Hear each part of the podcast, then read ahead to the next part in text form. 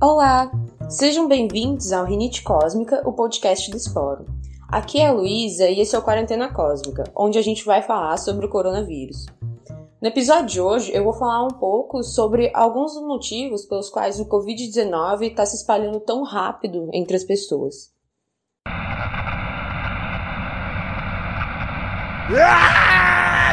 Quarentena Cósmica, o seu boletim pandêmico sobre o coronavírus.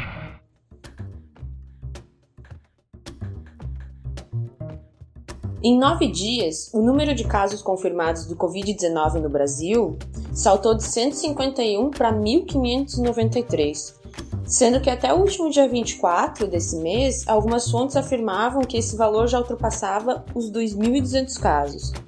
E a tendência é que esse número vai dobrar a cada quatro dias e meio. Além disso, os testes para o Covid-19 não estão disponíveis para todo mundo, então, os números que são divulgados não refletem com precisão a extensão da disseminação do vírus no país. E é aí que a gente começa a se perguntar, né? Como? Como assim? Como esses números estão subindo tanto? Como é que o coronavírus ele consegue se espalhar tão rápido por entre as pessoas? Esse novo coronavírus ele se espalha de uma forma muito mais fácil que a sua prima SARS, a síndrome respiratória aguda grave, um outro tipo de coronavírus que teve um surto em 2003 e que matou aproximadamente 770 pessoas no mundo todo.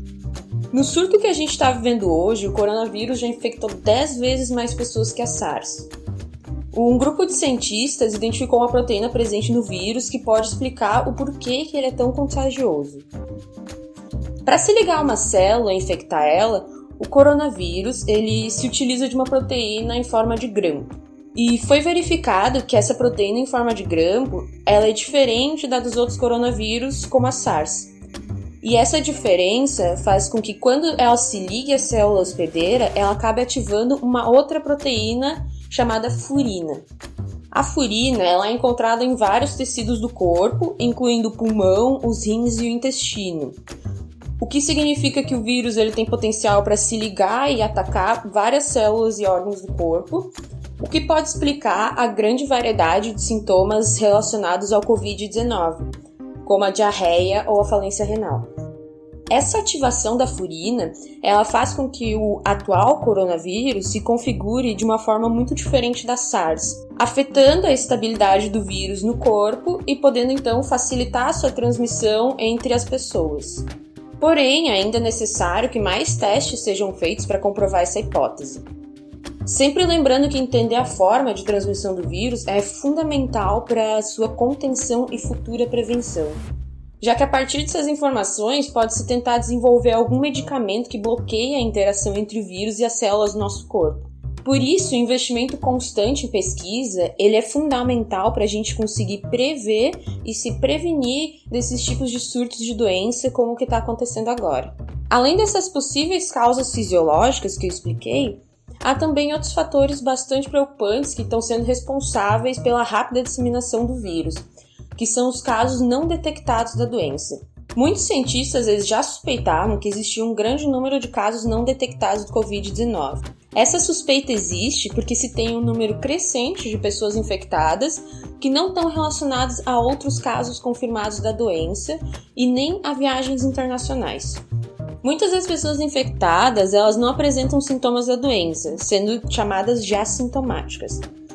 Ou elas não apresentam sintomas fortes o suficiente e por isso elas não procuram ajuda médica e acabam não sendo diagnosticadas com a doença. Recentemente, um estudo feito na China confirmou essas suspeitas que os cientistas já tinham.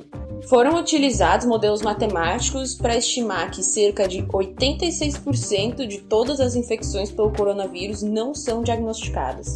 A partir disso, eles também estimaram que essas infecções que não foram diagnosticadas podem ter sido fonte de cerca de 79% dos casos confirmados.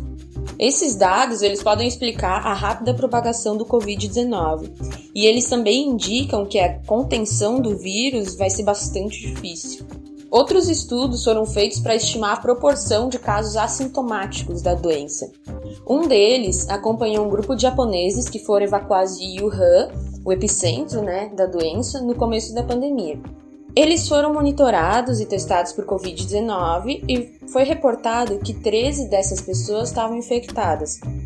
E dessas 13 pessoas, 4 não apresentaram nenhum sintoma, o que equivale a 31% do grupo sendo assintomático. Um outro estudo publicado nesse mês mostrou que 18% de 700 pessoas infectadas que foram isoladas em um cruzeiro perto do Japão nunca apresentaram nenhum sintoma. Esses resultados eles variaram bastante porque havia muitos idosos nesse cruzeiro e os idosos eles tendem a apresentar sintomas mais fortes da doença. Mas juntando o resultado desses dois estudos com outros do mesmo tipo, se acredita que os casos assintomáticos com sintomas muito leves da doença representam 40 a 50% dos infectados. E com criança, esses valores são ainda mais altos, foram feitos testes na China que registraram que em torno de 56% das crianças apresentavam sintomas muito leves ou inexistentes. E sim, essas pessoas que não apresentam sintomas, elas podem sim transmitir a doença para os outros. Pesquisas mostraram que mesmo no começo da doença, quando os sintomas são muito leves, as pessoas já apresentam altos níveis do vírus na garganta. Isso significa que o patógeno ele pode facilmente ser liberado para o meio ambiente através de tosses e espirros e assim acabar contaminando outras pessoas. E indivíduos que nunca manifestaram sintomas da doença compartilhavam uma carga viral semelhante às do que apresentaram sintomas. Isso confirma a suposição dos cientistas de que algumas pessoas infectadas podem ser altamente contagiosas, mesmo não apresentando sintomas ou apresentando sintomas muito leves da doença. Ou seja, galera, o seu histórico de atleta, ele não te protege de ficar doente e sair por aí contaminando outras pessoas. Cada pessoa contaminada, ela pode acabar passando vírus para mais outras duas ou três pessoas. Mas após a primeira semana de quarentena na China, o número de pessoas contaminadas para cada indivíduo doente já baixou para um. Então, a implementação de quarentenas e fortes medidas de distanciamento social é a única maneira de impedir a propagação do vírus. Esse foi mais um Quarentena Cósmica e até a próxima.